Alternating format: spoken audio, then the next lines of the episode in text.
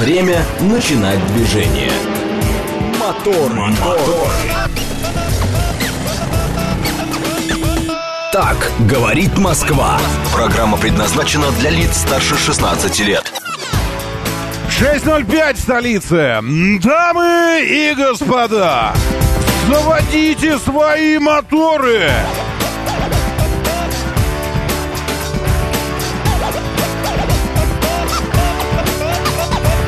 Это четверг, 6, 6, 6.05. 29 Все еще февраль. Все еще зима. Доброе утро. Приветствую вас. Зовут меня Роман Щекин. У нас здесь программа о лучших друзьях каждого мужчины. А что, если не объективная, э, объективная объективность, объективная реальность и знание о ней? Лучшие друзья каждого мужчины. О чем будет говорить президент? Послание президента 24 года коснется каждого жителя России. Каждого. Каждого. А если вы в центр поедете, вас это коснется еще до самого послания, ибо движение здесь уже ограничено. 29 февраля выступит с ежегодным посланием Федеральному собранию президент Российской Федерации Владимир Путин. Коснется каждого. Эксперты считают, что президент сконцентрируется на будущем России. Эти планы главы государства будут ответом на все вызовы последних лет. По мнению аналитиков, э, послание станет основой предвыборной программы Путина. Вряд ли в ней он снова решит показывать ролики о новых сверхмощных ракетах. Ну а с другой стороны, а почему бы и нет, я не понимаю. Э, почему не показать, если у нас есть действительно чем, ну, так почему бы... Э, на фоне-то, на фоне-то Макрона нашего, этого, их, ну, их, ихнига, ихнига Макрона. Так, э, что еще? Что такое ежегодное послание? Конституционная обязанность президента ежегодно обращаться к Федеральному собранию действует с 1994 года. Для Владимира Путина это будет 19-е послание. Традиционно в своих обращениях он дает оценку ситуации в стране, в мире, обозначает направление дальнейшей внутренней и внешней политики. Китайский ученый из Гуандунского университета иностранных языков и международной торговли Фэй Дзюнькуэй, который исследовал обращение Путина несколько лет назад, сделал вывод, что новый жанр в русском политическом дискурсе — это особая форма политической коммуникации, обладающая огромным влиянием на общественное сознание, политические взгляды людей и, конечно же, конечно же, к посланию э, прильнут все, э, все западные э, наши, даже и партнерами их не назовешь, даже и закавычивать уже без... Это все враги все враги э, прильнут к посланию будут внимательно слушать. Э, все это случится сегодня. Это я с чего начал? Точнее, это я почему с этого начал? Потому что... Так, здесь я даже смогу вам инфографику показывать. Потому что 29 февраля на ряде улиц в центральной... Это помимо того, что, конечно, мы будем слушать, смотреть, э, внимать. Но ограничения начнутся, уже начались, задолго до послания, с 5 утра. Э, на улице Варварка от Китайгородского проезда до Большого Москворецкого моста. На улице Илинка от Новой площади до Красной площади. Я сегодня как раз э, и объезжал по этому поводу э, через, через набережную, через Котельническую, вот туда все. Ибо закрыли действительно с пяти, ну, с шести бы хотя бы, братцы, закрыли. Но нет, с пяти. Илинка от Новой площади до Красной площади. На улице Москворецкая от Большого Каменного моста до Кремлевской набережной. На площади Васильевский спуск на Большом Москворецком мосту от Варварки до Лубочного переулка. В проезде от улицы Илинка до улицы Варварка. А также с час, с, с одной минуты, э, с 0 часов одной минуты. До окончания мероприятия на улицах Илинка, Варварка, Москворецкая будет временно запрещена парковка. Ну, это излишне, потому что если туда не въедешь, так как то там припаркуешься. Э, а, в смысле, что если у вас там тачка стоит, вы не въезжали, она у вас там, значит, ее куда-нибудь переместят. Э, подробная информация здесь. М-м-м, давайте нажмем. Здесь это где? Это есть еще какое-то более подробное место.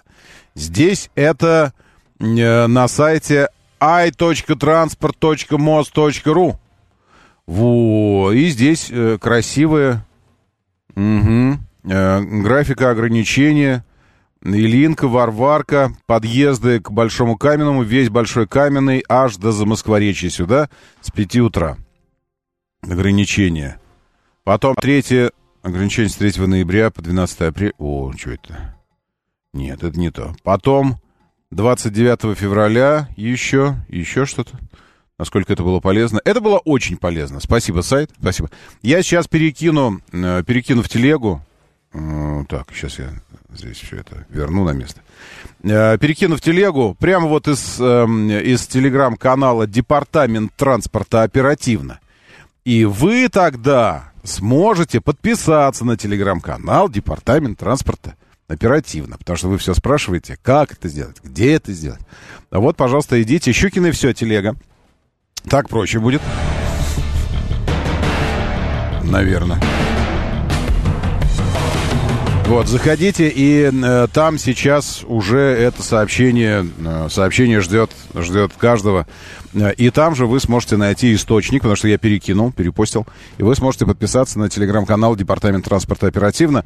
Э, интересный телеграм-канал, ничего не скажешь, э, информативный. Вот здесь, к примеру, движение на внешней стороне 41 километра восстановлено. А после чего? После того, как там опять стоял автомобиль, и в него въехала фура. Жесть. Тонар такой, бамс его. Стояла газель какая-то с досками совсем. И они молодцы, конечно, такие. Так жахнулись, в хорошем смысле, в плохом смысле слова, что перекрыли раз, два, три, четыре, пять, пять полос, все перекрыли полосы, все. Потому что газелюшка стояла с, э, с досками, их очень много было. Такой огромный, огромных длинных досок. И они так вот, как будто она «Катюша». Знаете, как система залпового огня. Вот так они на кабину с, с, с, были с, эти, сложно. Вот. И он стоит во второй справа полосе. Вот, я видос, я показываю видео. Радио говорит МСК. Радио — это еще и видео. Вы не знали? Вот знаете теперь. Можете смотреть. Э, присоединяйтесь к трансляции, и хорошо всем будет. Э, если вдруг что. Да, так вот, он стоит, значит, движение, ну так, ну не плотное, нет, есть возможность идти всю разрешенную скорость 100 км в час, такое движение. И вот едет Тонар мы это называем, это такой с э, двух, двухосным самосвальным прицепом или даже трехосным. Вот, он едет, едет, едет, едет, едет, едет, едет, едет, едет, прямо в него едет, а сбоку такси. И таксист, конечно, молодец, Молодец, таксист. То есть таксист, он едет, таксист едет в крайней правой полосе. А в следующей полосе едет вот этот тонар. И таксист видит, что стоит газель. Стоит. И таксист видит, что рядом тонар едет. И вместо того, чтобы резко оттормозиться сзади него, сзади таксиста, никого на сотню, а может и на две сотни метров. Никого. То есть спокойно можно оттормозиться и дать возможность тонару нырнуть как бы в крайнюю правую и объехать эту газель. Но таксист, герой, герой, гвозди бы делать из этих людей, продолжает ехать прямо сбоку Тонара, прямо вот справа от него, чтобы тот не ушел. В какой-то момент Тонар этот все-таки решает, да черт с тобой, начинает уходить, но уже поздно. Он бьет в, этот, в, это, в эти доски газельку, сам останавливается, естественно, перегораживая правую полосу, и газелечка, кувыркаясь, ну, она легла на бок, э, легла на бок, две полосы крайнюю левую и предпоследнюю заняла, а рассыпавшиеся доски, пило, пиломатериалы, заняли оставшиеся две с половиной полосы. Таким образом, все полосы, все пять полос перекрыты. Молодцы? Молодцы. Орден таксисту. Найти бы того таксиста. И орден ему какой-то. Ну вот, нет, напрямую винить, конечно, нельзя. Потому что, ну, ты не обязан вообще. Что ты, ты о своей безопасности думаешь. Но напрямую. Но вообще-то, конечно, по-человечески. Но ты видишь ситуацию и не видишь, что рядом с тобой едет огромный тягач с огромным этим самосвальным кузовом гигантским. Нельзя. Нельзя не видеть этого. Но не знаю. Также из телеграм-канала Департамент транспорта оперативно вы узнаете о том, что на Волгоградском проспекте в районе пересечения с Волжским бульваром произошло массовое ДТП, на месте работают оперативные службы. Это в 0 часов 3 минуты случилось. Вот мы видим участников, которые тоже Да что за, что за притча такая? Они тоже перекрыли все полосы, все три полосы. Причем даже больше. Они перекрыли от обочины до обо... от отбойника до отбойника, выстроившись цепочкой вот так вот. Раз, два, э, три, 4, 5, 6, 7, 8. 8 автомобилей. Э, самый первый, который стоит самый дальний, ну, то есть самый первый в ДТП. Как правило, он обычный и, и, и инициатор, правильно? Ну, то есть, если ты раньше всех стоишь в этой пробке, это означает, что с тебя началась реакция. Самый первый принадлежит каршерингу. Потом самый э, 2, 3, 4, самый четвертый тоже принадлежит каршерингу. Два автомобиля каршеринга в этом во всем. Как-то они так расталкивались, что один автомобиль вообще против шерсти стоит, один развернут поперек проезжей части. Перекрыты все полосы. Все, вообще просто все. Ну, молодцы. Это видите как? Вот зайдешь вот так вот в телеграм-канал Департамент транспорта оперативно, и сразу получаешь столько пищи для размышлений, все, и, и картинки веселые, и фотографии. Таксисты не видят ситуацию, они в телефоне всегда, ну, тут не сидят написано, но сидят как будто всегда. Это, это плохо, конечно, да. Давайте закупим таксистам эти э, маски дополненной реальности, чтобы они ездили и вызовы все видели прямо перед собой и не, и не отводили глаза вообще от этого движения. Это, это мрак, конечно. Я тоже от таксиста ночью сегодня уворачивался. Он в какой-то последний момент понял при движении по Ленинградке, э, по дублеру Ленинградки, вот от Динамо, э, от аэропорта как ехать, если в сторону развилки Волоколамка, вот, он, он ехал по дублеру, проехал аэропорт по дублеру, и потом есть маленький участочек, небольшой совсем, где можно нырнуть в тоннель Ленинградский. А он едет крайней правой полосой чуть ли не по выделенке. И тут он понимает, что ему на самом деле надо в тоннель, наверное. И он просто, ну, ну включил. Нет, справедливости ради, нужно отметить, он включил поворотник. И вот так вот под 90 градусов поперек. Раз, два, три, четыре, пять, шесть э, шести полос вот так. Фу, просто под 90 туда, в тоннель. Господи! Это же все из-за незнания, граждане. Это же все еще из-за незнания Москвы. Вот вы видите, говорите там, что им надо это самое, чтобы они не смотрели. Потому что если ты знаешь Москву, ну, как минимум, знаешь крупные развязки. Ты понимаешь, что в тоннель тебе вот так вот ломиться, просто щемиться, сломя голову, подвергая опасности огромное количество людей, потому что, тем, не, несмотря на то, что это почти полночь, вот это место очень оживленное, и там 80 разрешенное на, на внутренних полосах. 80 разрешенное. Ну, понимаете, сколько едут люди. Что ты можешь спокойненько ехать себе дальше и выехать на Волоколамку и на Ленинградку не тоннелями, а спокойненько вверхом объехать. Это если ты знаешь. А когда ты не знаешь, то ты становишься заложником своего незнания. Так может быть уже прекратить использовать таксистов, которые не знают город? А? Но вопрос. Почему они в телефонах сидят? Почему он в, тупит в навигаторе постоянно? Почему они это делают? Потому что они не знают, куда ехать. Я не говорю о том, что они должны знать переулок, где одностороннее, в маленьком переулочке, и как проехать, и вот здесь можно увернуться и объехать эту клумбочку справа, и тогда попадешь туда, куда нужно. Я не об этих аспектах говорю, хотя настоящие таксисты и это тоже знают. Я говорю о крупнейших развязках города, о самых крупных, просто о гигантских.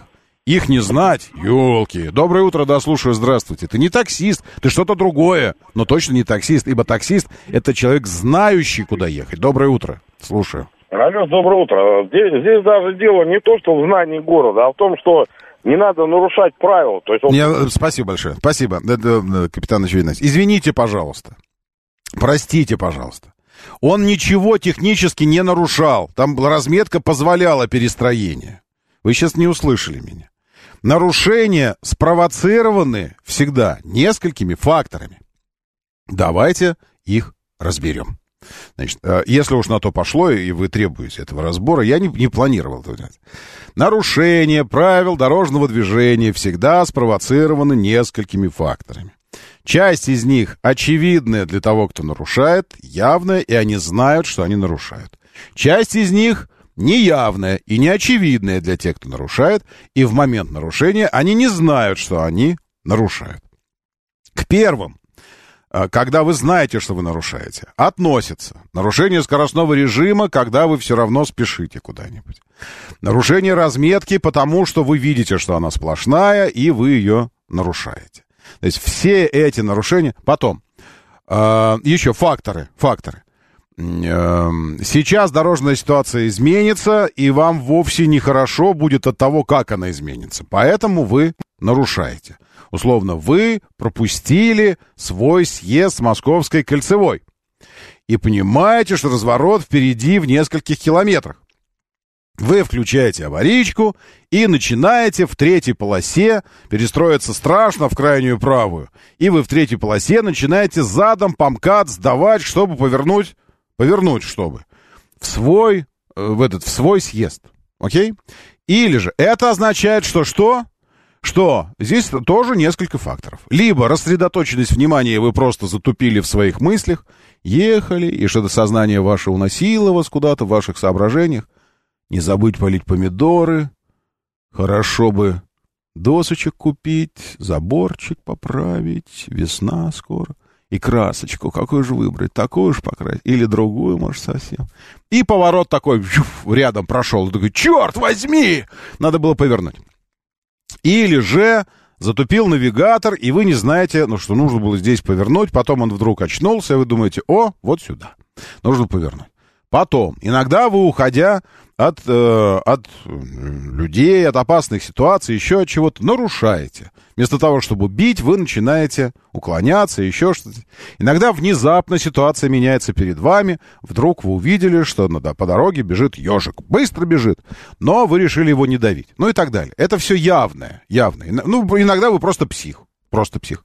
Иногда у вас автомобиль на иностранных номерах, и вы не знаете о том, что сейчас база ГИБДД база штрафов, автоматически выписанных, передается на таможни, и при покидании страны все эти штрафы жахнут по вам изо всех сил.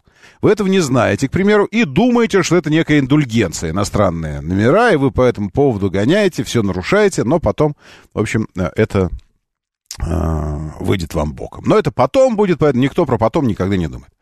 Есть моменты, когда вы не знаете, что вы нарушаете. Ну, не знаете. Ну, просто вот едете, а там автобусная полоса, а снегом замело ее. Правильно? Правильно. Или же вы, женщина, не да... Ладно, или вы, вы молодой начинающий водитель, и просто ваше внимание, вашего внимания не хватает на все, и поэтому вы проехали на красный свет, но вы даже не знали, что он красный свет.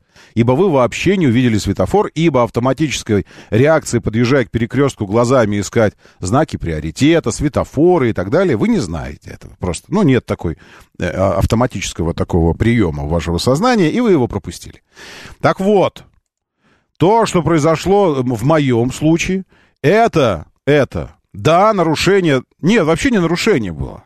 Но это поведение опасное было связано исключительно с незнанием, исключительно с незнанием городской инфраструктуры, огромного комплекса развязок. Колобяно-Балтийский тоннель строили очень долго, там очень много уровней. И это большущая, наверное, одна из самых сложных транспортных развязок в городе, потому что включает в себя колоссальное количество подземных коммуникаций. Подземных. Так вот, не знать ее, не знать ее, это, я бы сказал, это некий маркер. Маркер. Это означает, что водитель вообще нифига в городе не знает. Ну, то есть, если ты не знаешь в городе самую большую, структурно сложную развязку, в смысле технически, она, ну, технически сложная, если ты не знаешь, как ее проехать, это означает, что ты, в принципе, ничего в городе не знаешь. Все. И, и тут нарушение правил, не нарушение правил. Это уже отдельная тема, вторая, она не имеет значения. Я сейчас говорю конкретно, четко о таксистах. Таксист, который сейчас по МКАДу ехал и Тонару не уступил место, он тоже типа ничего не нарушал. При чем здесь правило? Он едет в своей полосе, он никуда не перестраивается, он едет с одной скоростью, прямолинейно. Но включить внимание и увидеть, что стоит в соседней полосе аварийный автомобиль, а рядом с тобой несется э, дура огромная, многотонная, и ей перестраиваться в тебя только можно. Ну просто, ну просто сам факт ехать с таким огромным автомобилем рядом, это уже что-то говорит о человеке. Что он нифига не понимает в безопасности дорожного движения. Потому что нормальный опытный водитель никогда в жизни, только вынужденно оказавшись рядом с огромным тягачом, с огромной фурой, вынужденно, только если некуда убраться, назад, ни вперед, никуда, будет ехать рядом с ним справа или слева. Только, только неопытный водитель. Опытный всегда будет либо вперед вырываться, либо подотстанет чуть-чуть, но только так, чтобы эта дура не была у тебя справа или слева прямо рядом с тобой. Оно повернет, потому что тебя не заметило. Взорвется у него колесо. Кто-то его рубанет сбоку, и он опрокинется на тебя. Да, вариантов развития событий, при которых э, ты, ты будешь в ошметке разобран, масса. Масса таких вариантов. И он продолжает ехать. Не при этом не нарушая никаких правил. Обратите внимание. Не нарушая никаких правил. Так что правило — это по умолчанию нормально соблюдать правила дорожного движения. Это, ну, как бы мы даже это смешно об этом говорить, потому что, ну, у тебя же есть водительское удостоверение. Ты получил его на том основании, что ты э, обязан, ты взял на себя обязанность соблюдать правила дорожного движения. Все, тут говорить об этом даже не стоит отдельно. На моих глазах, пишет шеф-комендор, Ой, сейчас чуть две аварии не случились. Один летчик почти вписался э, при перестроении, другой резанул с левого на МКАДе на съезд на Новую Ригу. Тоже, вот видите, так вот, крайним левым ехал. Слепые идиоты. И между, и, и между, между тем, э, согласитесь, шеф, на МКАД навигация работает прекрасно. Она у третьего кольца и внутри третьего шалит. Ну, а на МКАД вообще навигация прекрасно работает. И поэтому ну, что сказать. Мне кажется, уже столько сказано, что уже дополнительно как бы уже и ничего. Ну вот, вот это. Большинство этих водителей даже не смогут название тоннеля писать. Ну ладно вам, ну, писать, пусть они вообще писать не умеют. Ну, в смысле, я, я за то, что, ну, понимаете, э, там, условно, если ты идеальный, э, идеальный, просто, просто гениально идеальный сапожник, ну, может, ты и читать не умеешь, и писать не умеешь, но мне, как твоему клиенту, от тебя не эти знания нужны. Мне надо, чтобы ты точно понимал, вот чтобы ты так мне, так мне починил ботиночки, что вообще. Поэтому, если ты там вот э, кулинарией занимаешься, ну, может, ты не знаю. Вот Шерлок Холмс не знал, что Земля круглая, к примеру. Он не знал и все. И что она вращается, тем более, вокруг Солнца. Ну, допустим, это так, говорит. Как это допустим? Возмущался Ватсон. Потому что в его деле ему это не нужно было. Он другое знал совершенно. Э, ибо человеческий мозг — чердак. Э, неразумный дурак тащит туда всякую дрянь, забивает его так, что потом, когда нужно туда поместить какое-то полезное знание, места уже нет. А у него все на полочках. Так что просто есть знания, которые должны быть обязаны находиться на чердаке людей, занимающихся отдельной профессией, то есть четко профессией какой-то. Вот у таксистов пусть ты писать не умеешь и читать не умеешь. Ему же не надо писать ничего, нет? Ну, в смысле. Ему надо точно понимать, что в правилах дорожного движения петрить, от зубов от, отскакивает, и знать город. Ну и какие-то основы, а, основы э, коммуникации, там еще чего-то. Доброе утро, режиссориус минус 3 на Южном Урале. Приветствую вас, очень хорошо, что вы здесь. Э, опасное вождение. Ладно, э, в, в, ДТ, в ДТП, как правило, всегда виноваты оба, пишет Пабло. Именно поэтому, Пабло, я и предлагал очень много раз вводить штрафы для всех участников ДТП. Для всех вообще. В тебя въехали. Ну, значит, это карма твоя. Наследил где-то, судьба такая, все. Все равно заплати полторы тысячи рублей. Вот. А, дальше. Так они теперь вдвойне не знают, куда ехать. Навигация в центре барахлит. От нее практически никакой пользы. Лобяно-Балтийский тоннель — это не центр, простите. Уже далеко от третьего кольца, и там с навигацией все прекрасно. Вообще все замечательно. Э, потому что кто включил поворотник, тот и прав пишет Саша Зум. Да-да-да-да-да. А еще те, кто из крайних правый в крайние левые режут, э, они становятся как бы помехой справа у всех, и все должны в пол остановиться, в пол, на МКАДе так прям. Коней, знаете, даже передние колеса в асфальт чуть-чуть ушли. Вот. И пропустить его, когда он режет справа налево полностью всю проезжую часть, потому что он же помеха справа у всех, понимаете? Да, лучше оплатить им обучение в автошколе, хотя все равно не поможет. Не знаю. Я думаю, что это история с таксизмом и отсутствием профессионализма, э, массового профессионализма в таксизме, в массовом таксизме. Отдельно взятые люди, конечно, есть профессионалы, у которых за плечами 20-30 лет э, работы э, в такси в Москве, и это, это, конечно, это, конечно, мега, мега динозавры в хорошем смысле слова. Вот вас бы клонировать и вывести армию клонов таких таксистов. Но э, невозможно. Я думаю, что это не, не так устраивается. Не так. Изначально нужно фундаментально пересмотреть основы, на которых зиждется таксизм в Москве. Просто фундаментально пересмотреть основы. А, за это придется чем-то заплатить.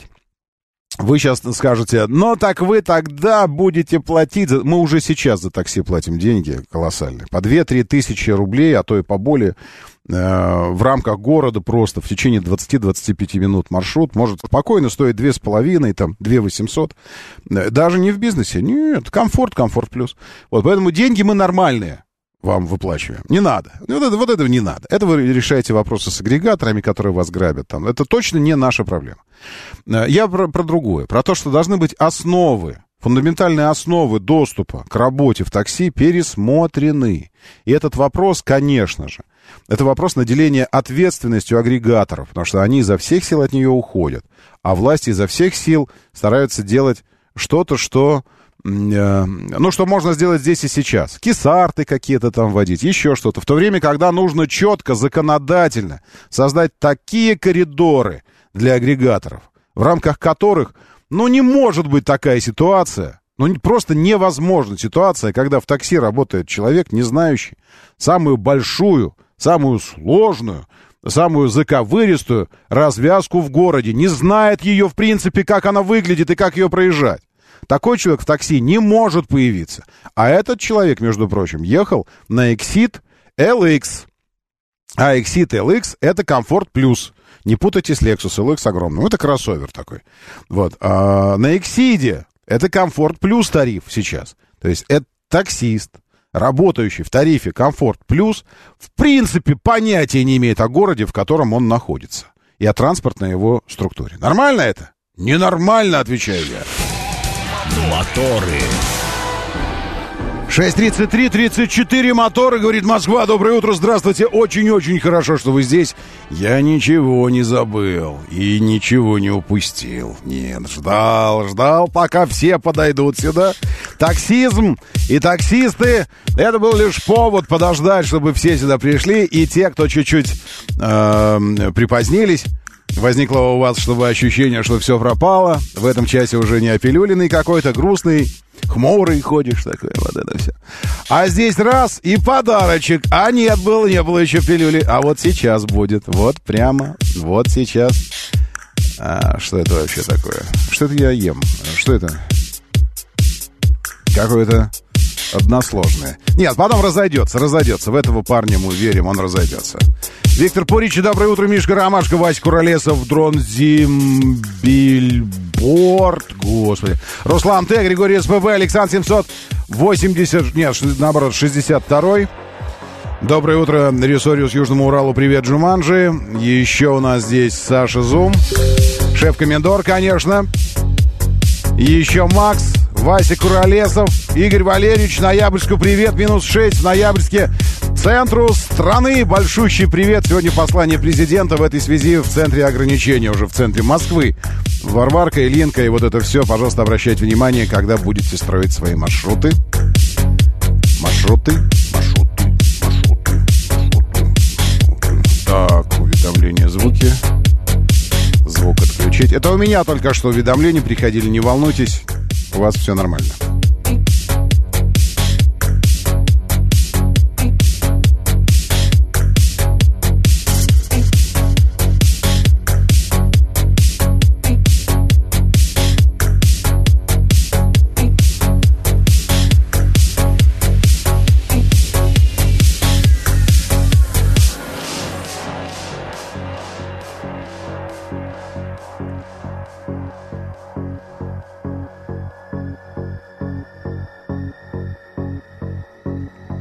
Включил черную тему. Теперь не знаю, что делать с ней. Темной темой. Мне кажется, что не очень она. Может быть, светлую. Хотя, не знаю, оставлю, посмотрим. Что скажете по поводу темной темы в телеге? У вас вообще в телефоне темная тема или светлая? Напишите. Напишите хоть что-нибудь, уж что вы все время не пишете. Говорит МСК-бот, вот здесь я читаю ваше сообщение. Говорит МСК-бот латиницей в одно слово. Как слышится, так и пишется. Добрый хирург, приветствую. За светлую, добрый хирург. У меня в телефоне все темное. Вот. А вот на, компьют... на компьютере здесь не знаю, как темное будет читаться.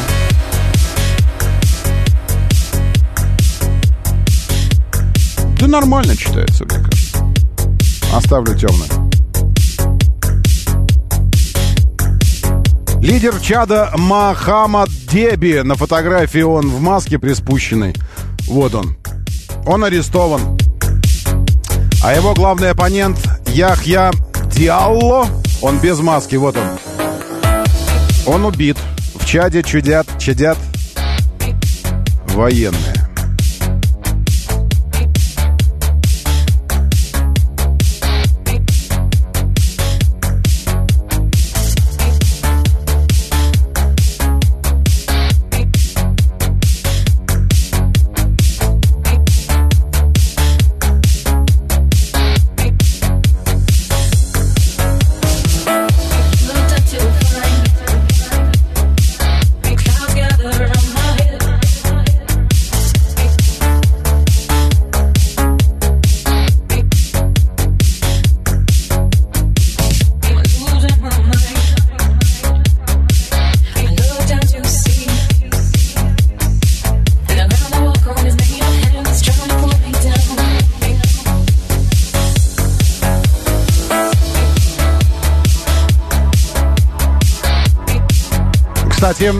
Редкий праздничек сегодня у некоторых.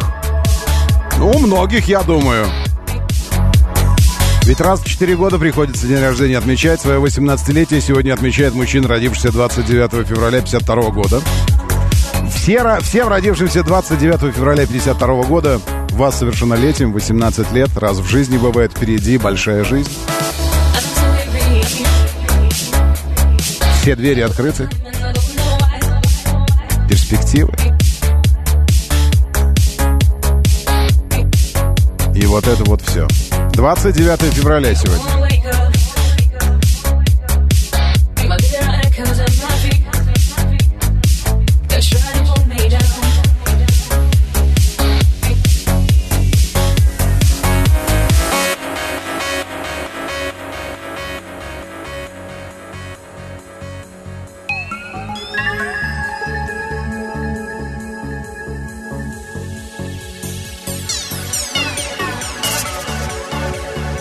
Пилюля, э, пилюля. Тема светлая, ибо зрение после 40 стало падать. Куда падать? О чем говорить? Так, э, исключительно темная. Ситчев сообщает Алексей 005 темная. Инговое, доброе утро, приветствую. Темная день, ночь, Александр. Везде темная, светлая, прям кровь из глаз. Да, шеф-комендор, согласен. Григорий СПБ, темная, темная, темная, меньше энергии жир, темная. Виктор Пуричи, светлая. Добрый хирург тоже светлая. Но, но любителей темные больше. У меня тоже темные. В телефоне все темное. Все темные. Не знаю, так стильно, мне кажется. Прям так. Ну, вот такое прям. Темненькое. Тига 799 тоже темная. Мы о теме говорим. Темы в телефоне разных мессенджеров, социальных сетей и всего того, что позволяет быть темным. Сам телефон. Сам телефон. Вот открываешь, а она вот, оно темное все. Да, да. А что у вас на рабочем столе? У меня Плутон. Плутон, планета Плутон. Фотография. Очень качественная, между прочим. Один из лучших снимков Плутона, тогда, когда мы к нему долетели.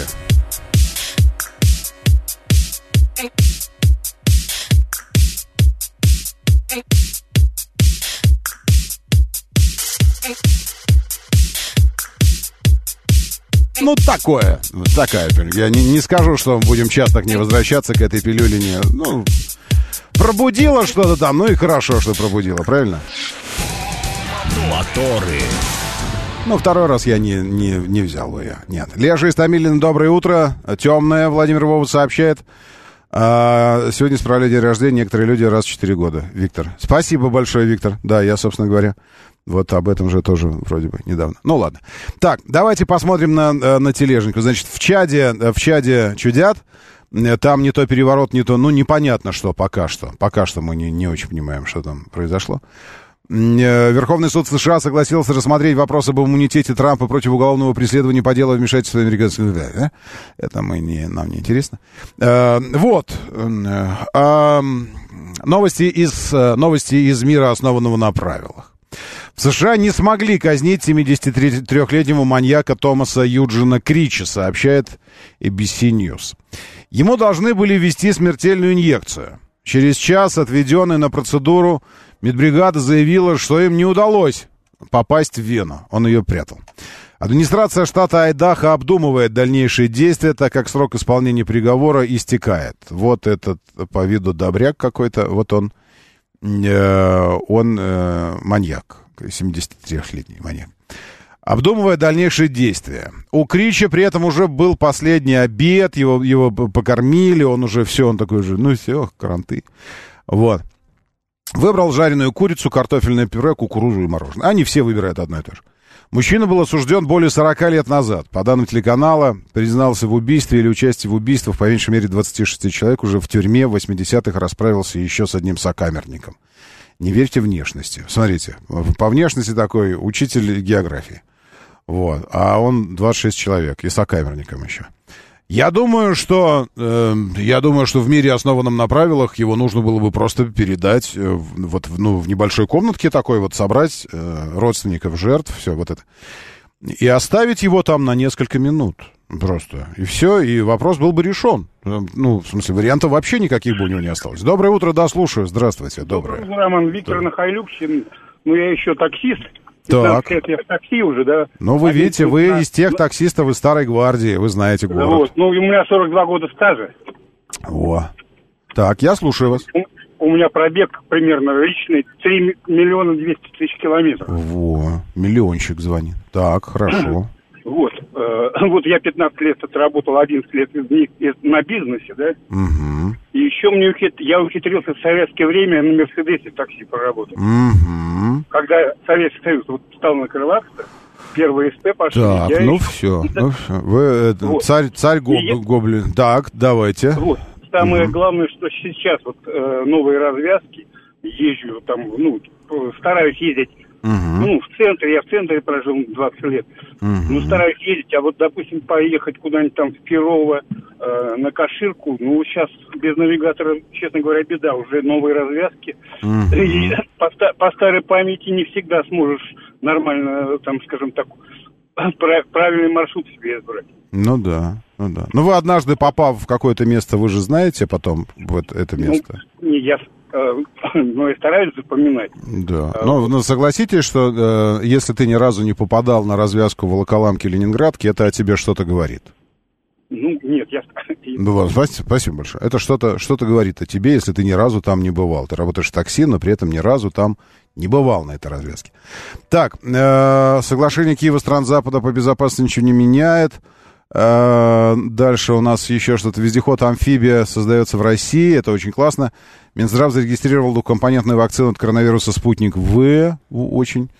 Эм, Дальше казнь убийцы провалилась, это только что у нас было.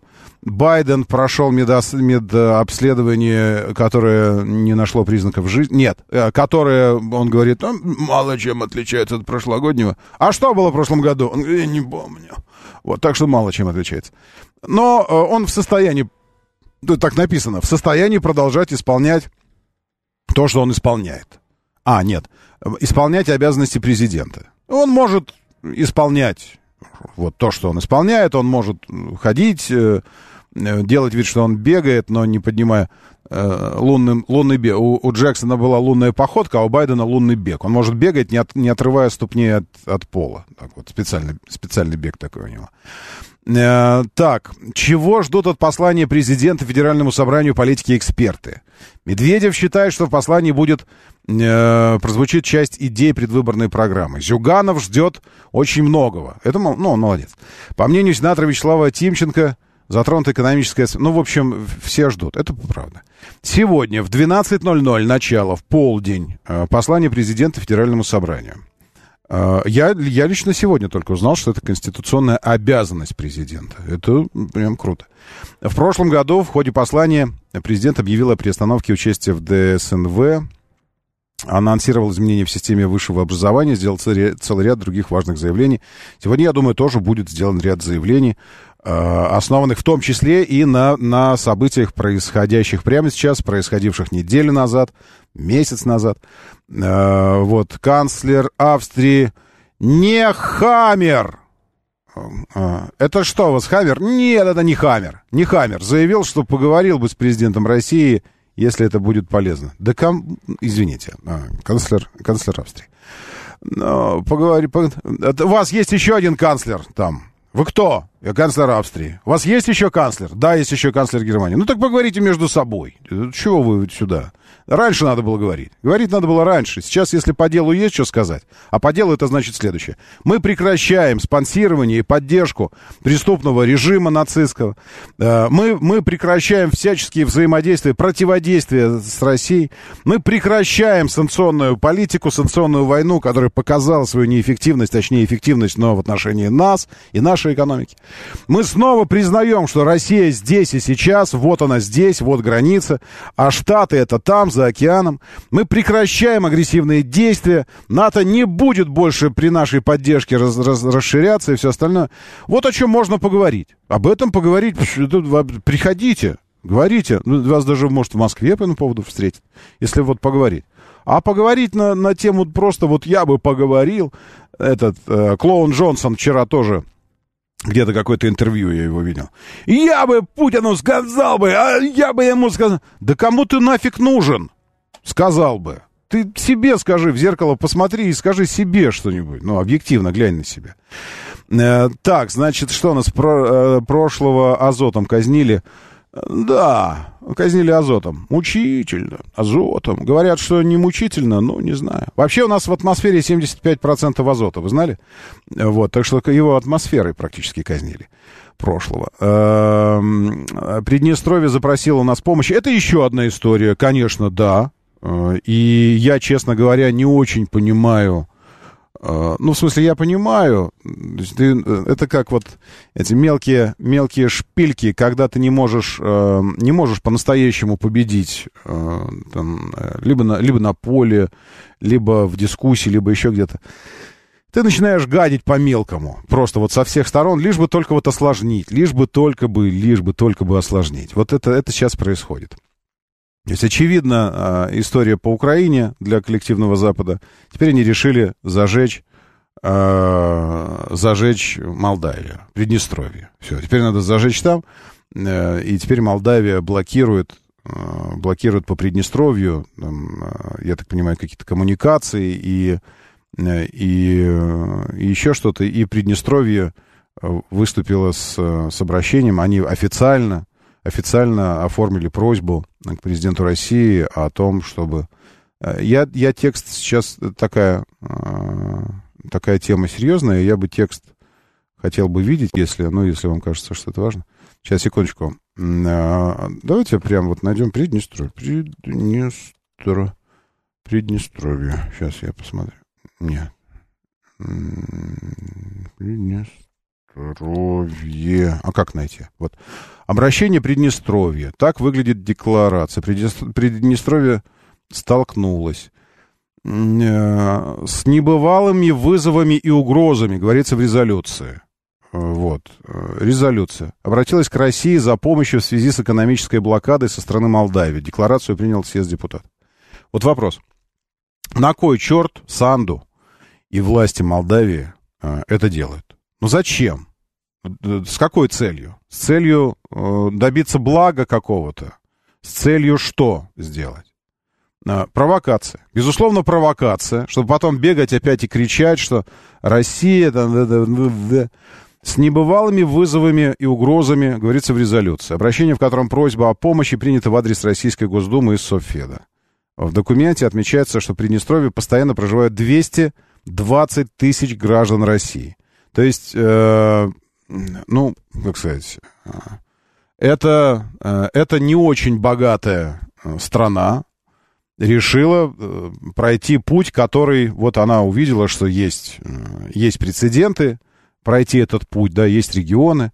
Они думают, ну, у нас-то, наверное, точно получится. Ну, мы-то, мы-то, наверное, сможем, да? Нет это снова англичанка гадит. Снова, потому что никаких властей самостоятельных нет в Молдавии, не существует. Есть абсолютно управляемое марионеточное э, руководство. 28 февраля, я вот текст э, открыл. 28 февраля 2024 года в Тирасполе состоялся седьмой съезд народных депутатов всех уровней Приднестровской Молдавской Республики. Посвященный выработке решений стратегии развития страны в условиях беспрецедентного экономического давления Республики Молдова, а также отсутствия доступных переговорных механизмов для урегулирования ситуации. Заслушав выступление участников собрания, подчеркиваем. В текущих условиях глобальной региональной нестабильности и трансформации всего политического мироустройства Приднестровская Молдавская Республика столкнулась с небывалыми вызовами и угрозами экономического, социально-гуманитарного, военно-политического характера. Молдова усилила применение блокадно-ограничительных мер – направленных на подрыв экономического потенциала, разрушение основ независимости и государственности. Я хочу напомнить, ну, в смысле, это же, ну, это путь, по которому ушла Украина и, э, э, обращаясь Донбассом. Это путь, по которому... То есть Молдавия собирается идти по этому же пути. Ну, ладно, смотрите. Э, блокадно-ограничительных мер, направленных на подрыв экономического потенциала, разрушение основ независимости государства, навязывание чуждых ценностей, против... вот ровно под кальку все, противоречит исторической правде, основам идентичности единого многонационального приднестровского народа. Международный переговорный процесс Приднестровской Молдавской Республики с Республикой Молдова искусственно загнан в положение стагнации. Кишинев на протяжении ряда лет отказывается от прямых открытых переговоров на уровне высшего руководства двух стран. На фоне усиления давления на Приднестровье и искусственного ограничения функционального осуществляют разрушение, ну, в общем, разрешение. В связи с этим, теперь чего просит? Заявить о том, что приднестровский народ остается сплоченным, сильным, Э, не свернет с пути защиты собственной идентичности, неотъемлемых прав и свобод своих граждан. Принять декларацию съезда депутатов всех уровней принца, утвердить и направить обращение в адрес Федерального собрания Российской Федерации Организации Объединенных Наций, всех участников международных переговорного формата 5 плюс 2, Организации по безопасности и сотрудничеству в Европе, между, э, какой-то межпарламентской ассамблеей государств-участников Содружества и так дальше. Парламент Международному комитету Красного Креста. Не только в Россию, но везде разослать, чтобы все обратили на это внимание. Вот и посмотрим, кто обратит. Вот и посмотрим, кто обратит внимание. Еще раз. В ООН отправлено. Со- э, Федеральное собрание Российской Федерации. Все участники международного переговорного процесса, Организации по безопасности сотрудничеству в Европе, Межпарламентская ассамблея государств-участников Содружества независимых государств, Парламент Европейского Союза, Международный комитет Красного Креста. Куда это все было отправлено?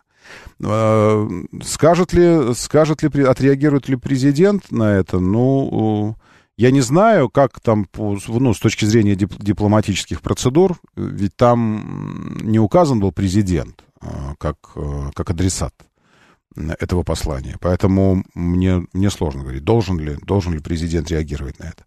Но какая, какая цель Молдавии, ну, можно только догадываться. Никакой. Это просто, э, это просто абсолютно зашоренное руководство, которое ничего не может самостоятельно сделать. Ну, что ж. А еще э, туда бригаду хохлов пригласить в качестве военной помощи. Ну, это, было бы смешно, если бы это не касалось, действительно не касалось, э, опять же, вопросов безопасности и не касалось действительно части русского мира. Они сами заявляют, 220 тысяч граждан России. Доброе утро, да, слушаю, здравствуйте. Ой, доброе утро. Ну, Молдавия, она уже давно, давно чудит после того, как сменился президент. И ну, там да. давным-давно формирует, ой, это, тренирует вот этих всех боевиков, которые выступают за сторону Украины. Как mm-hmm. бы об этом давно, давно известно. У меня товарищ живет там, и у него дочка учится как раз в Приднестровье. Mm-hmm. Все там печально на самом деле. Не, не договорено в СМИ, что там действительно происходит. Печально, печально. И, ну, и, и конечно, уж, э, уж мы, наши парламентарии, точно совершенно это обращение. Я не знаю, как там Красный Крест. Э, я понятия не имею, что Гутерриш там на это ответит, и, и он. А, но я точно знаю, что мы не, э, не оставим без ответа это обращение. Но, черт возьми, вот так это происходит. Вот так это происходит. То есть э, это происходит просто э, ну, шаг за шагом, и ты, я не знаю, как у вас, но вот возникает такое ощущение, что неужели это действительно реальность? Неужели действительно в реальном мире, в реальном мире может это происходить? То есть э, президент России, Путин говорит, у нас нет никаких планов. Мы решаем свои задачи на исконно русских землях. Искон, исконно наши задачи решаем сейчас на Украине. Никаких планов относительно Европы нет и быть не может. Люб... Единственный вариант это только если со стороны Европы будет агрессия на нас. Мы тогда, тогда мы ответим. На следующий же день на Западе э, эти э, пресса Путин, разобравшись с Украиной, э, разбомбит всю Европу, кровожан, миллионы жертв. Путин нападает на Европу, он сам это сказал. И ты думаешь, господи, ну, а существует ли вообще в принципе метод, метод сосуществования с этим кретинизмом? Вот метод сосуществования, такой, при котором ты хотя бы будешь выходить на нейтральный баланс э, коммуникации. Нейтральный. Ну, то есть пусть тебя там не понимают совсем, но хотя бы не переворачивают все, как Бербок требует на 360 градусов все не переворачивать. Доброе утро, да, слушаю, здравствуйте.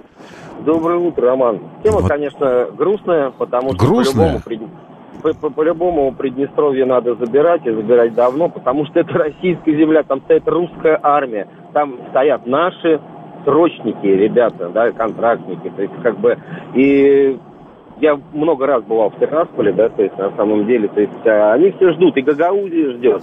Вот, это, я считаю, что у нас сейчас э, на фронте дела ЦФО идут нормально, да, и, скажем так, э, их обращение, оно вовремя, потому как, ребят, э, вот мне Киев, ну, к черту не нужен, это уже прогнивший город, а вот Одесса и Николаевская область, нам, нужна, ну, нам нужен сухопутный и морской коридор свободный в Приднестровье. Поэтому mm. это обращение вовремя, mm. оно очень вовремя, и на защиту наших надо вставать. Да, там по-любому будет заваруха. Mm. Ребят, и эти склады, которые там э, военные, там это самые крупные склады. Э, в, алло, алло, алло. Да, да, да. Да, это самые крупные склады снарядов и всего остального. Поэтому Приднестровье – это русская земля. И Гагаузия, и гагаузы все, сколько у меня их знакомых, это все наши братья. И Одесса, и Николаев. Но, но понимаете, э, понимаете, в чем дело? Э, все дело в том, что вот мы все это понимаем, мы все это понимаем, э, но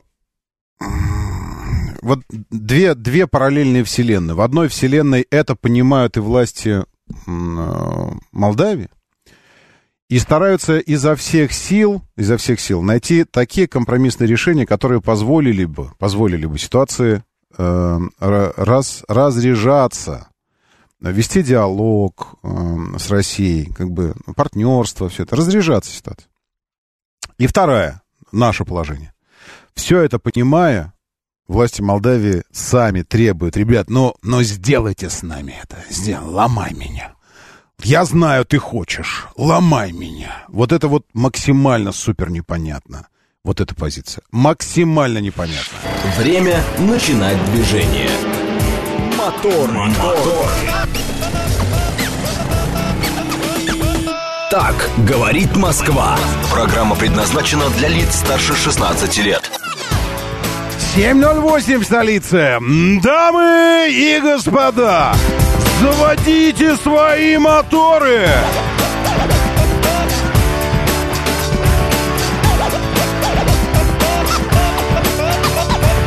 Это четверг, 29 февраля. Никак не закончится зима, но закончится. Но не сегодня. Зовут меня Роман Щукин. У нас здесь программа о лучших друзьях каждого мужчины.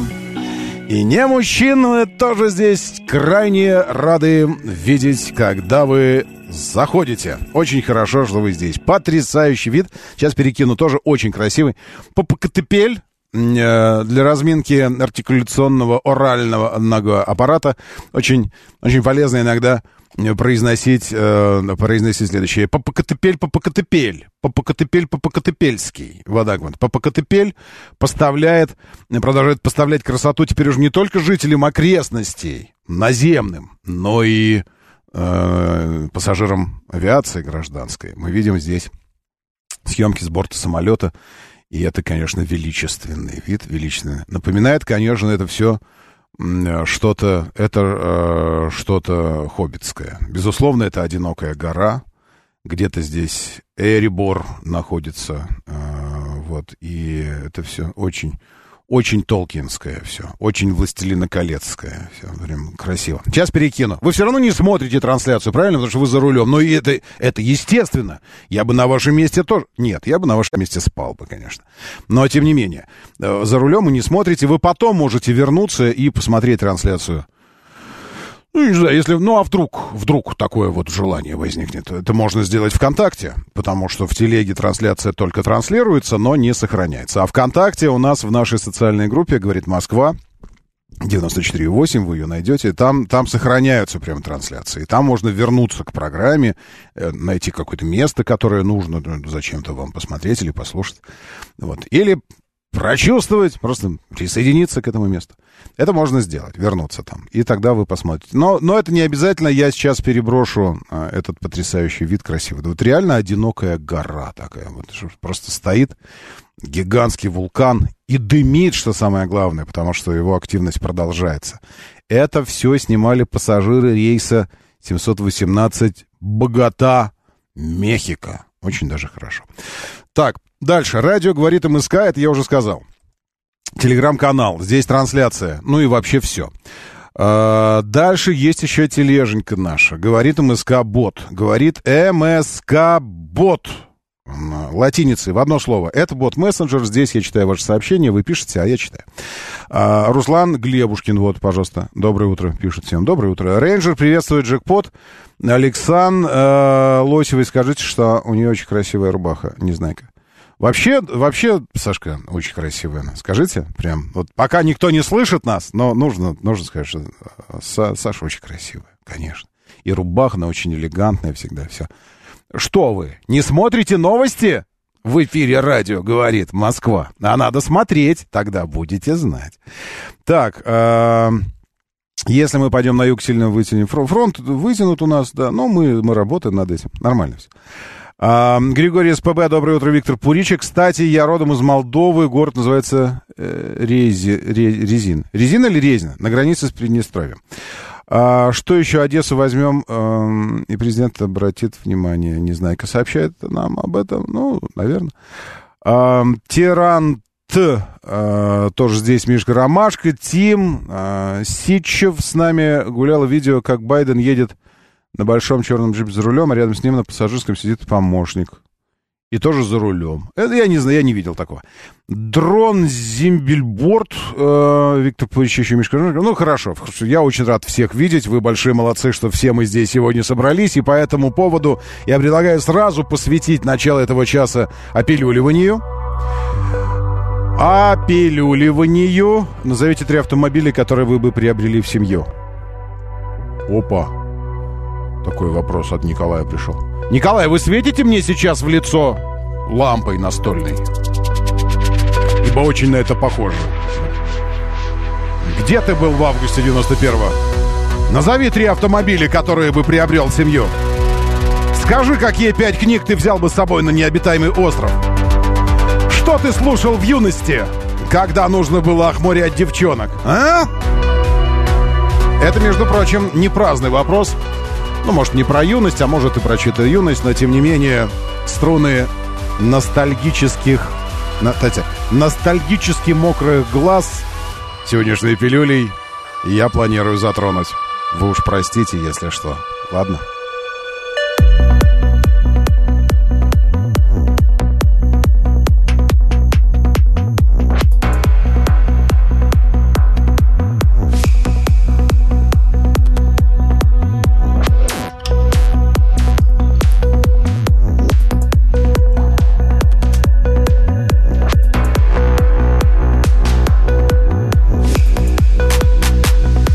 Игорь Валерьевич, приветствую. Так вы что?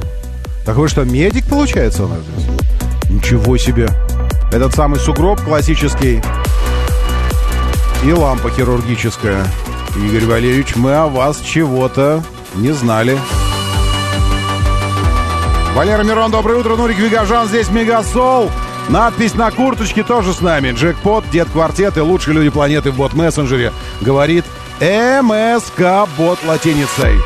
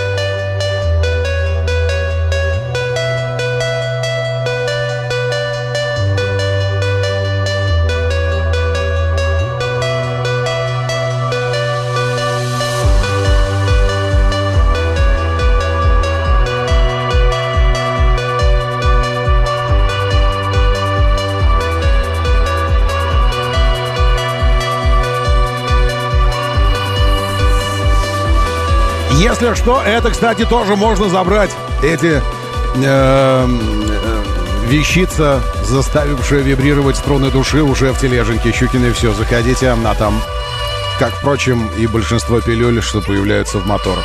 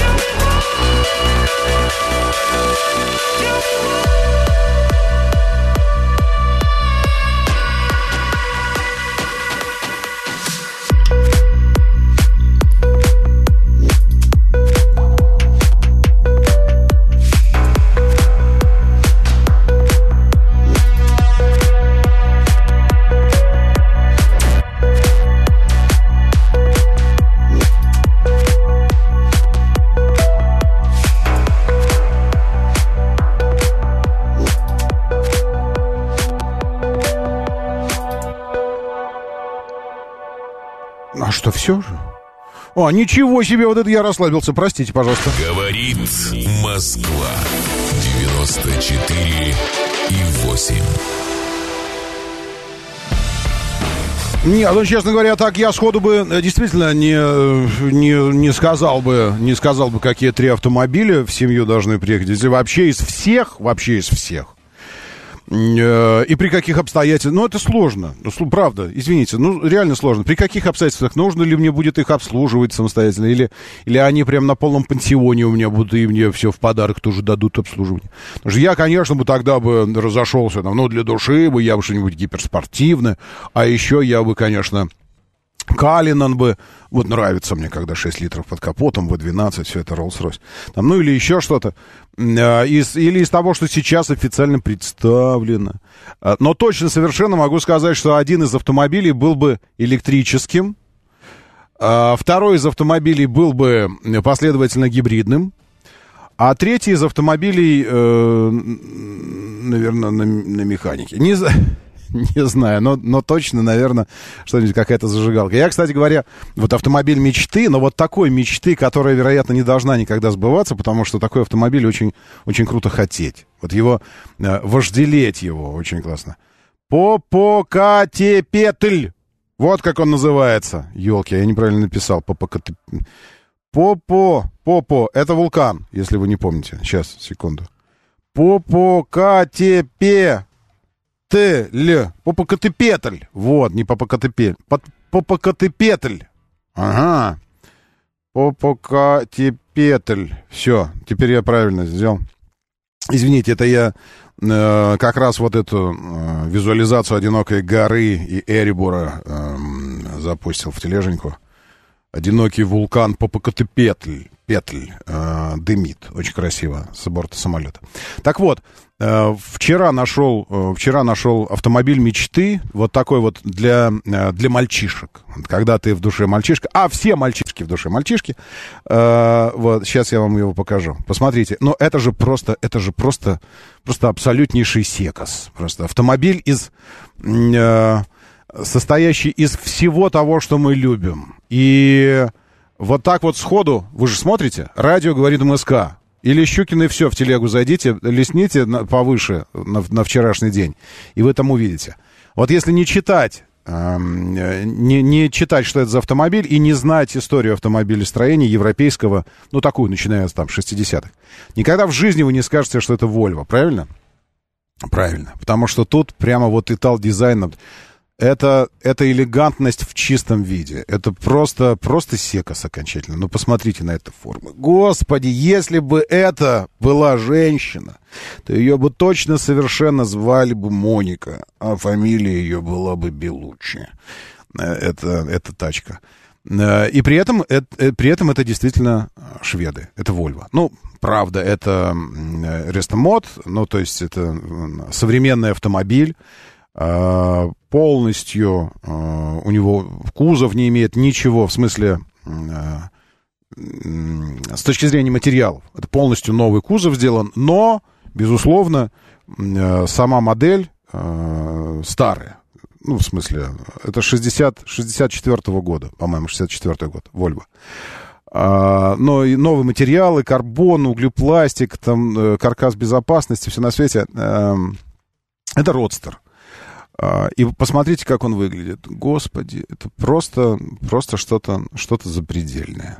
На механике. Вот салон здесь виден полностью все. То есть автомобиль создан с нуля, просто с чистого листа. А, собирали его 12 месяцев, то есть ровно год производили его. А, 2 литра. Коробочка, кстати говоря, мы видим, что она... А, что она, пятиступенчатая? Или пятиступенчатая? 2 литра, 420 лошадиных сил. А, полностью пересмотрена подвеска для того, чтобы комфортно было и на дороге тоже, а не только на треке. А, вот. И называется это, называется эта штука а, Cyan, Cyan, Cyan Racing, Cyan Racing. Volvo P1800, модель донор технический, то есть историческая модель. 64 -го года. Заднеприводный рестомод на механике. 420 лошадей 2 литра. Новый титановый каркас безопасности, сиденье, кузов полностью все, все из композитов. Постройка заняла около 12 месяцев. Цена базовой версии, которая на 300, там 300 сколько-то лошадиных сил, то есть это версия GT. А, это Grand Tour, дорожная версия. Ну и мощная тоже. Базовая версия Рестомода такого, он чуть послабее, оценивается в 379 тысяч фунтов стерлингов. Кстати говоря, автомобиль на фотографии, вот этот самый, а, это автомобиль уже имеющий владельца, этот владелец американец, эксклюзивный цвет, цвет отдельно заслуживает восхищения. Вот, и отправляется в Америку эта версия. А, или 379 тысяч фунтов, это 43, там почти 44 миллиона рублей. А, такой родстер. Прямо вот для, для души. Ну, конечно, конечно, это не, не, не первый, не второй, не третий даже автомобиль в парке должен быть. Какой-нибудь пятый, шестой в коллекции, во всей большой коллекции.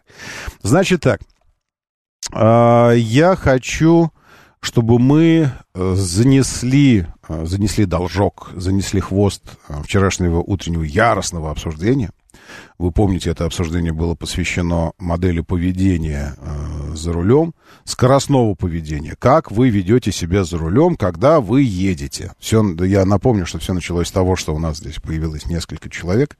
Их было реально несколько, э, которые со создавали основную турбулентность, высказывая, высказываясь э, в стиле э, правила написаны для того, чтобы правила соблюдать ровно так, как они написаны.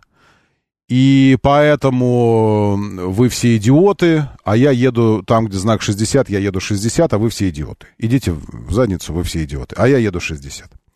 Вот. Э, это вызвало у меня желание э, произвести зондирование наших с вами паттернов водительских, скоростных. Как, каких именно привычек мы придерживаемся, как мы себя позиционируем в потоке.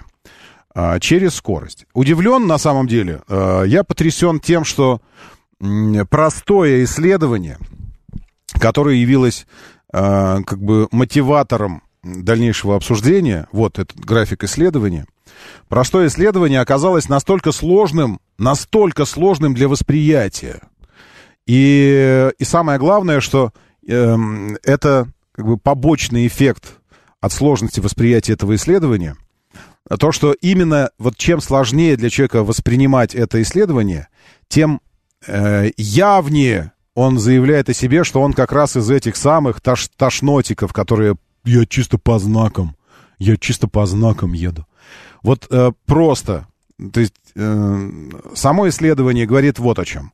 О взаимосвязи разниц скоростей потока и отдельных участников движения. Вот послушайте, как звучит исследование.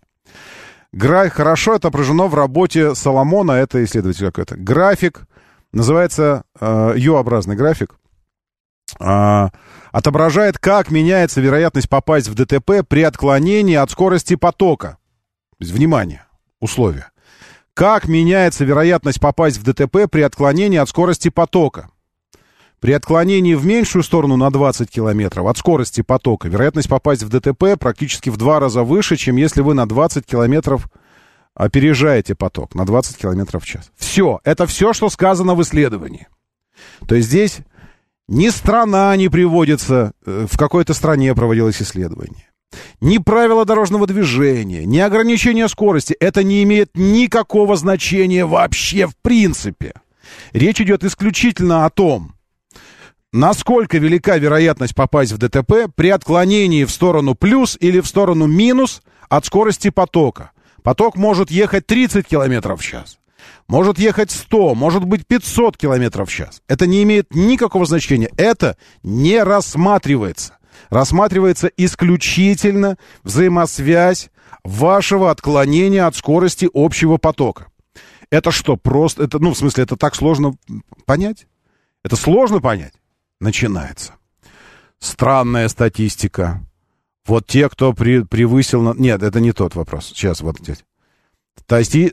Статистика получена при соблюдении... Ай, Вовик какой-то пишет. Статистика получена при соблюдении ПДД, а никаких нештрафуемых превышений. Механический перенос заграничной статистики на нашу землю, да еще в качестве обоснования движения плюс 20, это не научно.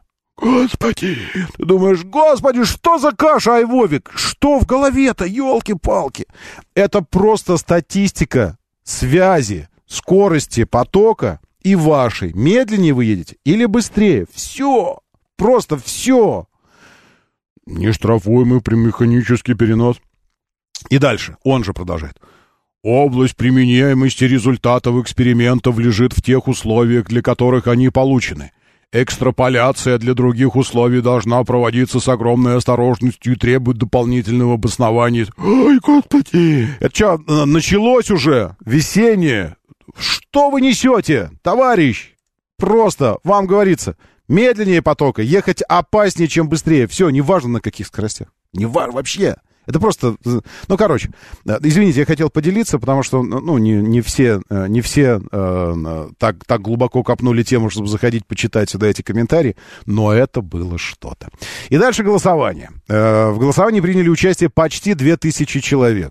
Я считаю, что это репрезентативно. Ну, то есть, э, вообще-то, там, с точки зрения репрезентативности э, статистических исследований от больших агентств, включает в себя э, голосование по-моему, что-то среди 1600 человек. 1600. Ну, там разные выборки должны быть. Но я думаю, что э, аудитория в телеге тоже, она там разная, разные люди. В общем, э, ну, 1900 голосов, ладно. Ну, почти 2000. Так вот, товарищ Айвовик и еще несколько, несколько тошнотиков. Простите, я использую так вас не потому, что э, вы все время э, вас тошнит, вот, нет, потому что вы тошните на дороге. Так мы называем людей, которые едут сильно медленнее потока. Тормозят всех остальных, создавая турбулентность потока и повышая аварийность. Об этом говорит исследование научное, статистическое. Вас 2%, короче. Я к тому, что вот... Э, это как раз присказка появилась э, благодаря таким людям, как вы. Мал клоп, да вонюч. Вот серьезно, 2%, извечные 2% всегда устраивают вот эти бучи. Еду исключительно по знакам. 2%. Еду плюс 5 км в час к разрешенной 2%. Плюс 10 км в час к разрешенной 8%. Еду плюс 15 к разрешенной скорости 22% таких.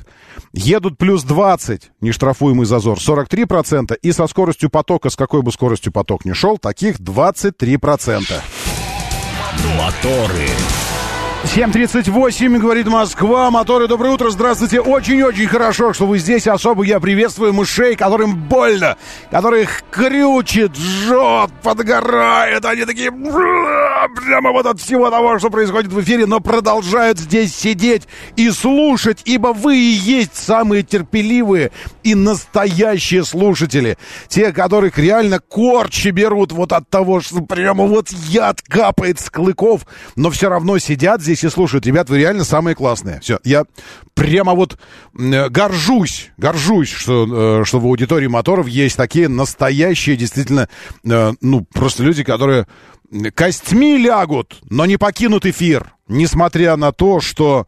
Но вот это все. Это, э, ну, просто однажды ученым будущего предстоит изучить вас. Потому что так, такое, такая самоотверженная садомаза э, история, это ну, реально, это научный феномен. Научный феномен. Я очень рад, что, что вы есть такие. Ибо настоящий вас больше никого нет.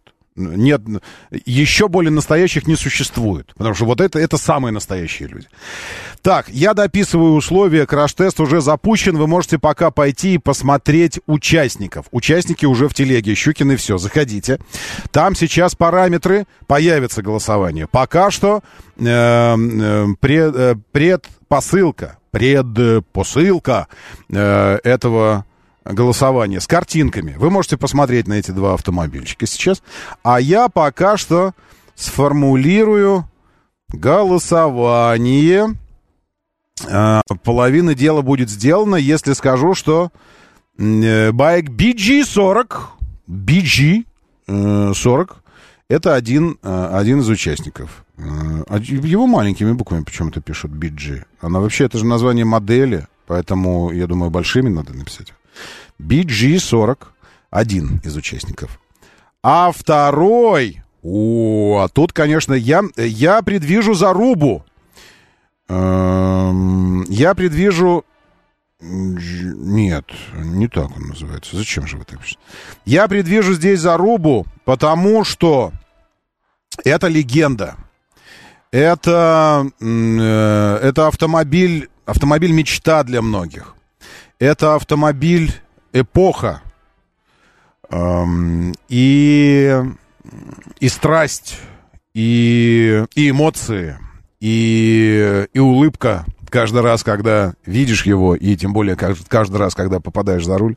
Это не означает, что он что он класс. Ну, в смысле, классный на каждый день, что он прям подходит вообще для всего. Нет, это он в большей степени, чем, э, чем львиная доля всех автомобилей, э, лично, лично для меня позиционирует, позиционируем как инструмент. Инструмент решения определенных задач.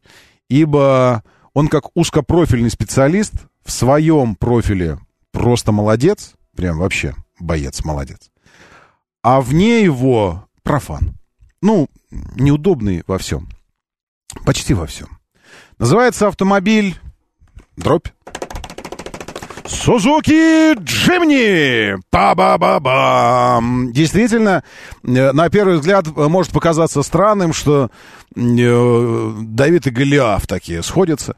Но я сейчас обосную, обосную свою позицию, потому что я, я еще вчера хотел этот краш-тест устроить, ибо это такой класс автомобилей. Между прочим, вы абсолютно правы. Вот здесь мне пишет кто-то УАЗ, Патриот, кто-то про Хантер написал.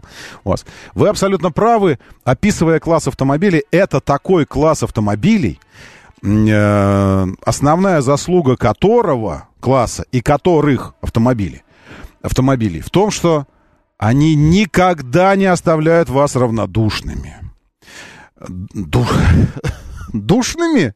Равно душными.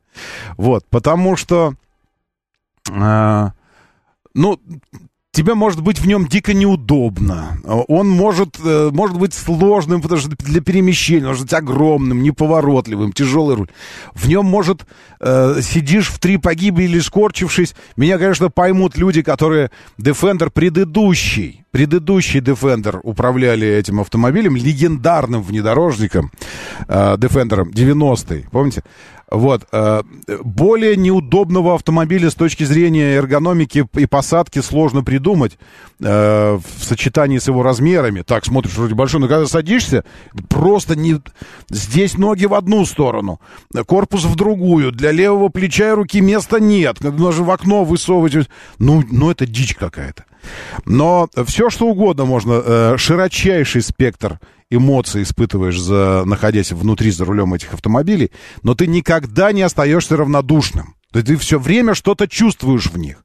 И это, я считаю, одна из ключевых заслуг этих автомобилей. Почему? Потому что э, с их, с их э, качествами, для которых, собственно говоря, они создавались, ну и так все понятно. Это рамные внедорожники с понижающим рядом, там вот э, полноприводные, э, с клиренсом, с геометрией. Это, это, для этого не обязательно садиться внутрь этого автомобиля, чтобы это выяснить. Все, ты просто видишь класс автомобиля, это понятно.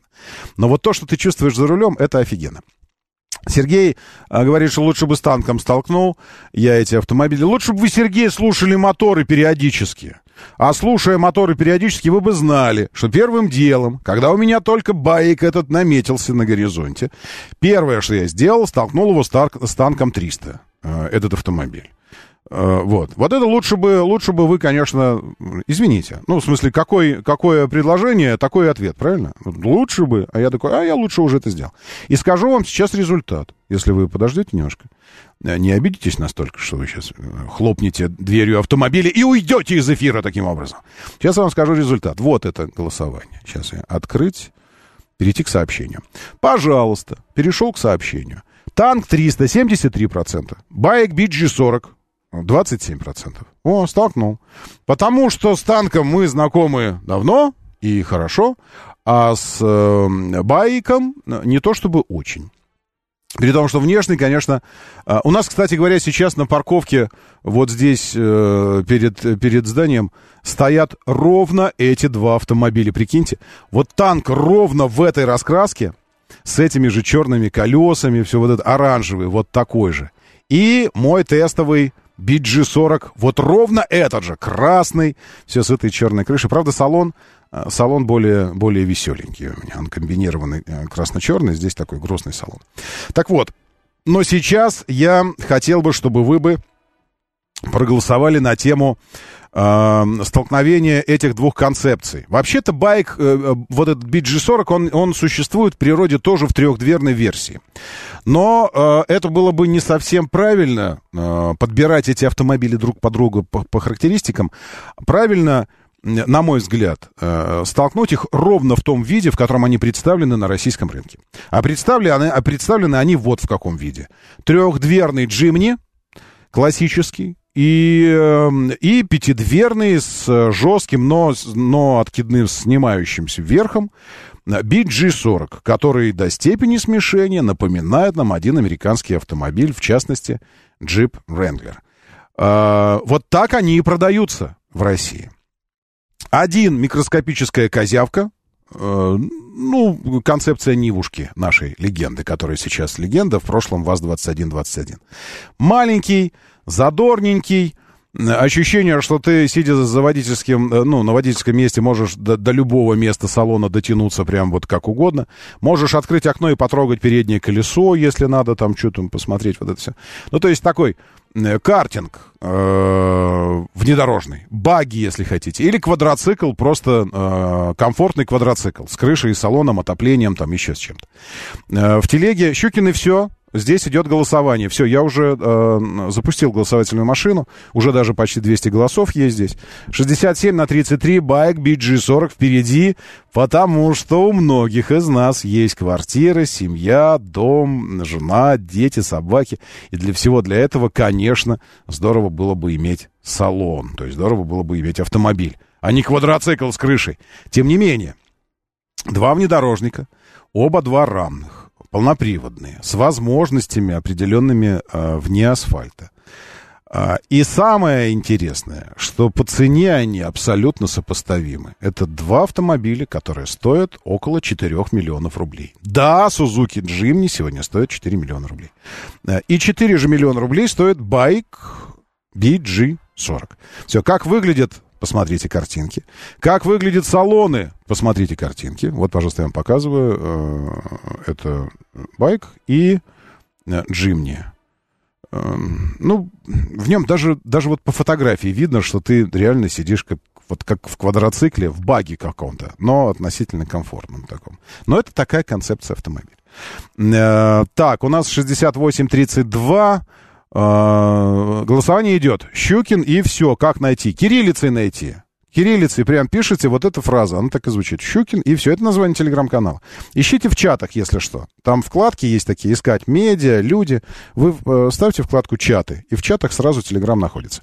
Я слушаю вас, да, здравствуйте. Роман. Доброе. Димон. Да, Димон. Роман, Да. ну я за байк проголосовал, потому что Джимни я ездил, но это... Э, не машина. аттракцион. Джимни это аттракцион. Причем аттракцион для грунта, не для асфальта, потому что на асфальте быстрее Ну, я 70, ездил, если ехать, это уже по страшно. грунту ездил, и по асфальту ездил. Я просто его в прокат брал Мгм. в Греции и ездил. Ну, а новая машина совершенно была. Но это не машина. Ну, ну ладно, ну почему? Вот, Ром, а ну, что? ну, Ром, знаешь Что? почему? Потому что, э, знаете, это, потому что она по грунту, по грунту идет, э, то есть где такие большие камни, там можно пропороть колеса мелкие, Мгм. а по асфальту она идет, но это как на кале едешь. Ну, насчет колес. Но зато он легенький, прыткий. И там, где Да. у вас патриот у меня садился в песок на брюхо, этот просто как, э, как эльф какой-то перепрыгивал, все и ну, дальше. перепрыгивает, да, вот он, он прыгучий такой. Нет, Мгм. мне не понравилось. Все, понял, хорошо, принимается. А, не, подождите, а что я вам сказал, что он стоит 4, а тут я сейчас смотрю цену. А, д- 2,7. А за, чё это за цена такая? Извините, вполне может быть, вполне может быть, я ввел всех в заблуждение и себя тоже, потому что последнее, что я видел, это был... Простите, сейчас я посмотрю. А, что еще объединяет эти автомобили? Вот, так это то, что они оба два официально представлены. А, нет, не надо, э, сейчас, секундочку. Я пойду на сайт смотреть, потому что конфигуратор мне как бы показывает, что они якобы, что они якобы э, до трех миллионов джим не стоят. А это как бы совсем тогда меняет, это совсем меняет э, дело. Вы покупали джимни в последнее время? Скажите мне, что там по цене? Потому что я э, комплектации, э, новости, история про... Программа я юридически. Что-то я не вижу про, про официальную цену. Доброе утро, да, слушаю. Здравствуйте, доброе. Доброе утро. Да, Роман, доброе утро. Давно вас не посещал. Э, Южно-Портовый округ. Приветствую. Александр, Да, э, здравствуйте. вопрос такой, может, чуть-чуть не по теме. Вот вы вчера подняли вопрос по выезду на а, основные магистрали, будем там на трешку, да, вот. Мгм. Почему нельзя поставить светофоры? Вот я пять лет езжу на Балаклавку, да, это в районе Варшавки, в Мгм. сторону Тельчиков. И вот постоянно, э, кто идет на Коломенской улице, допустим, или там на Миллионщикова, они стоят все тупо в область, в Каширку, в Варшавку, и перекрывают съезд, а мне надо наоборот, с области, понимаете? Мгм. Там есть, но они не работают. Вот я не знаю, есть кто-то в руководстве департамента транспорта или кого, чтобы они услышали, чтобы и постоянно аварии вот на этом э, спуске, где вот в районе Москворецкого рынка, вот эти вот все развязки, там, Мгм. Чангарский. Вот. И второй вариант. Когда э, есть разметка, когда с Варшавки уходишь, к примеру, на разворот или что. То есть автобусная полоса идет под углом 45 градусов. Сделайте более плавный заход. То есть, получается, я должен как бы взлететь, резко перестроиться под 45 градусов и быть уже на своей полосе. Мгм. Вот эти моменты по разметке, это вообще просто нонсенс. Я не знаю, кто это вообще рисует. Спасибо вам большое за... Спасибо, спасибо, спасибо вам. А, да нет, ну, конечно, э, блин, э, конечно, конечно, следят за этим. Другое дело, что, э, не, во-первых, не во всех местах можно уследить за всем, а во-вторых, очень много мест, где планируется, планируется создание комфортной среды, вот инфраструктурной, но пока что там либо ремонт, либо в планах возведения эстакады, либо в планах там какую-то э, э, развязочку небольшую сделать. И поэтому сейчас кажется, что неудобно, но это только потому, что только потому, что э, все впереди. Елки, я не могу найти автомобили в, в наличии. А почему так? Или мы перехвалили, э, перехвалили их характеристики галереи. Я не вижу цен вообще в принципе на Сузуки, при том, что автомобили в наличии, Джимника нет вообще, модель, нет моделей. Балена, Эртига, Свифт. Все, что это за... Что это вообще за эти самые? А настоящие где? А где настоящие-то, елки? Вот сейчас давайте откроем еще один какой-нибудь. Автомобили, а, Джимни. Джимни открою. Подсветка приборов. Ладно. А, а где в, в наличии, чтобы мне найти? М-м, интересно. А, обзор, джим профессиональный. Я просто точно, точно знаю, что э, в прошлом году, в прошлом году изучал этот вопрос, и официально представленный джимник стоил 4 миллиона. Вот. А сейчас почему-то я вообще не вижу. Ну, не знаю. А вы не пишете ничего об этом, да? Новый Джимни А3,8. Спасибо большое. Все, я вот смотрю сейчас э, сообщение. Я в, конце концов понял, где нужно смотреть. Новый Джимни А3,8 э, на, на сайтах. Но просто он-то официально представлен. Был, во всяком случае, если ничего не изменилось. И я рассчитывал на то, что он должен, э, должен на сайте, на сайте Сузуки быть представлен тоже, а он там и не представлен. Авто что-то там, какой-то э, Гермес, э, вот. И все последнее сейчас посмотрю в последнем месте. Пять лет в России, Сузуки Витара, продажи Сузуки, история, программа, программа лояльности, э, автомобили э, в наличии не вижу. Автомобили в наличии. Все, спецпредложение. Какие-то все прям какие-то все тайные стали. Прямо вот, ну вот, вот вообще прямо. И, прямо Остатки остались, остатки продают, хорошо. Ну, на остатки-то можно было хотя бы цены какие-то. Все, характеристики, галерея, характеристики, галерея, цены нет. Все, нет никаких цен. Ну, в общем, я буду считать по умолчанию, что я не ошибся, когда сказал, что он стоит что-то в пределах 4 миллионов, что-то такое. А, это я, э, это я говорю о Suzuki Jimny. Ну, давайте ну что, какие-то характеристики небольшие. Джимни, конечно, с точки зрения развлечений вне асфальта, автомобиль идеальный почти что, потому что, во-первых, он легкий. Сколько он весит? Килограмм сто? Э, снаряженная масса 1000 килограмм, 1090. Ну, то есть, ну, это, ну, это реально, это реально баги, такой, баги. Ему зубастую резину поставить, и вообще просто никаких вопросов. Автоматическая, хорошая, надежная четырехступенчатая коробка передач, что говорит о том, что, конечно, на асфальте, особенно на шоссейных дорогах, появляться на этом автомобиле сложно, ибо после 70-80 это прямо вот ощущение, что он сейчас начнет э, отхаркивать клапана. Э, и, и эти самые, ну, ну, очень, очень ему тяжело ехать. 130 ньютон-метров момента, 102 лошадиные силы. Все про то, что говорит о том, что на нем нужно развлекаться вне дороги. Отличная геометрия. У меня нет сейчас э, геометрических показателей угол въезда-съезда, но просто глядя на автомобиль, ты понимаешь, что геометрия великолепная. Практически отсутствующий передний свес, то есть ты можешь заезжать куда угодно. Легкий, э, легкий вес коротенькая базочка, а, приличный клиренс для козявки такой, 210 миллиметров. А, и все это говорит о том, что, ну, в общем-то, автомобиль создавался для того, чтобы жить где-нибудь за городом у тебя, вот там вот. 40 литров бак, это прям как у Нивушки у нашей. То есть про максимальную скорость разгона вообще не имеет смысла ни, никакого об этом говорить. 3 метра 64 сантиметра ну, в общем, это колесная база какого-нибудь большого э, внедорожника, а для Jimny это длина 3 метра 64.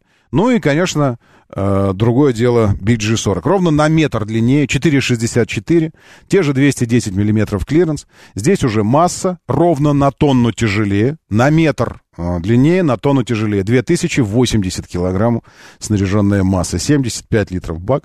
Багажник есть. Кстати, у Джимника тоже есть багажник. Он есть. Ну, в смысле, это багажник Шрёдингера. Он есть сразу же, и его нет тоже. То есть, если э, смотря, расценивать багажником то, что находится за спинками второго ряда, то это 85 литров, это, это багажник Audi R8 э, такой, который у него под капотом. У R8 мотор сзади, а под капотом у нее такая был ящичек, туда можно было класть чемоданчик. Вот это вот размер багажника R8 а, Audi. Но ведь это же кроссовер, внедорожник. Поэтому мы просто сворачиваем спинки заднего дивана, превращая его как бы в родстер, двухместный Suzuki Jimny. И тогда мы получаем 830 литров честных, 830 литров багажник. Это автомобиль с одним из самых огромных багажников, если мы думаем про Jimny как про двухместный кроссовер, родстер. Вот. А вовсе не как про четырехместный автомобиль. А, дальше, что еще? А, по BG40, вероятно, нужно что-то сказать. Ну, здесь, э, здесь э, с мотором э, все понятно, 2 литра. С коробкой тоже понятно, восьмиступенчатый автомат. Мотор, э, вариация, э, вариация на ваговскую тему, двухлитровича ваговского. Коробка ZF, 218 сил, 380 ньютон-метров момента. Э, задний приводный автомобиль. BG40 с подключаемым передним приводом. Э, полный привод работает до 60 км в час, потом а потом электроника требует настойчиво, чтобы вы перешли в моноприводный режим. А, пока что на российских версиях BG40 блокировок и чего-то такого, что делало бы автомобиль субастым настоящим внедорожником, немного, но э, дистрибьютор и официальное представительство байк, во-первых, собирается порадовать нас новинками в ближайшее время э, премьеры, вот, по-моему, на следующей неделе там будет новые модели. А во-вторых, э, обещают, пока без э, сколько-нибудь подробных э, технических параметров, но обещают, что э, именно BG40 обзаведется небыва, небывалым, небываемым в России дизельным мотором. И также в, в купе с дизельным мотором будут доступны уже более серьезные зубастые агрегаты, позволяющие э, блокировать э, не, не то межколесные блокировки появятся, не то и межосевой тоже появится, э, межосевая блокировка. В общем, он превратится в еще более зубастый внедорожник. Почти 400 голосов. Щукины все, телеграм-канал, зайдите и проголосуйте. Байк BG40 68 сейчас процентов, Джим не отстает 32 процента. Зовут меня Роман Щукин. Давайте, держитесь уже там и будьте здоровы. Моторы.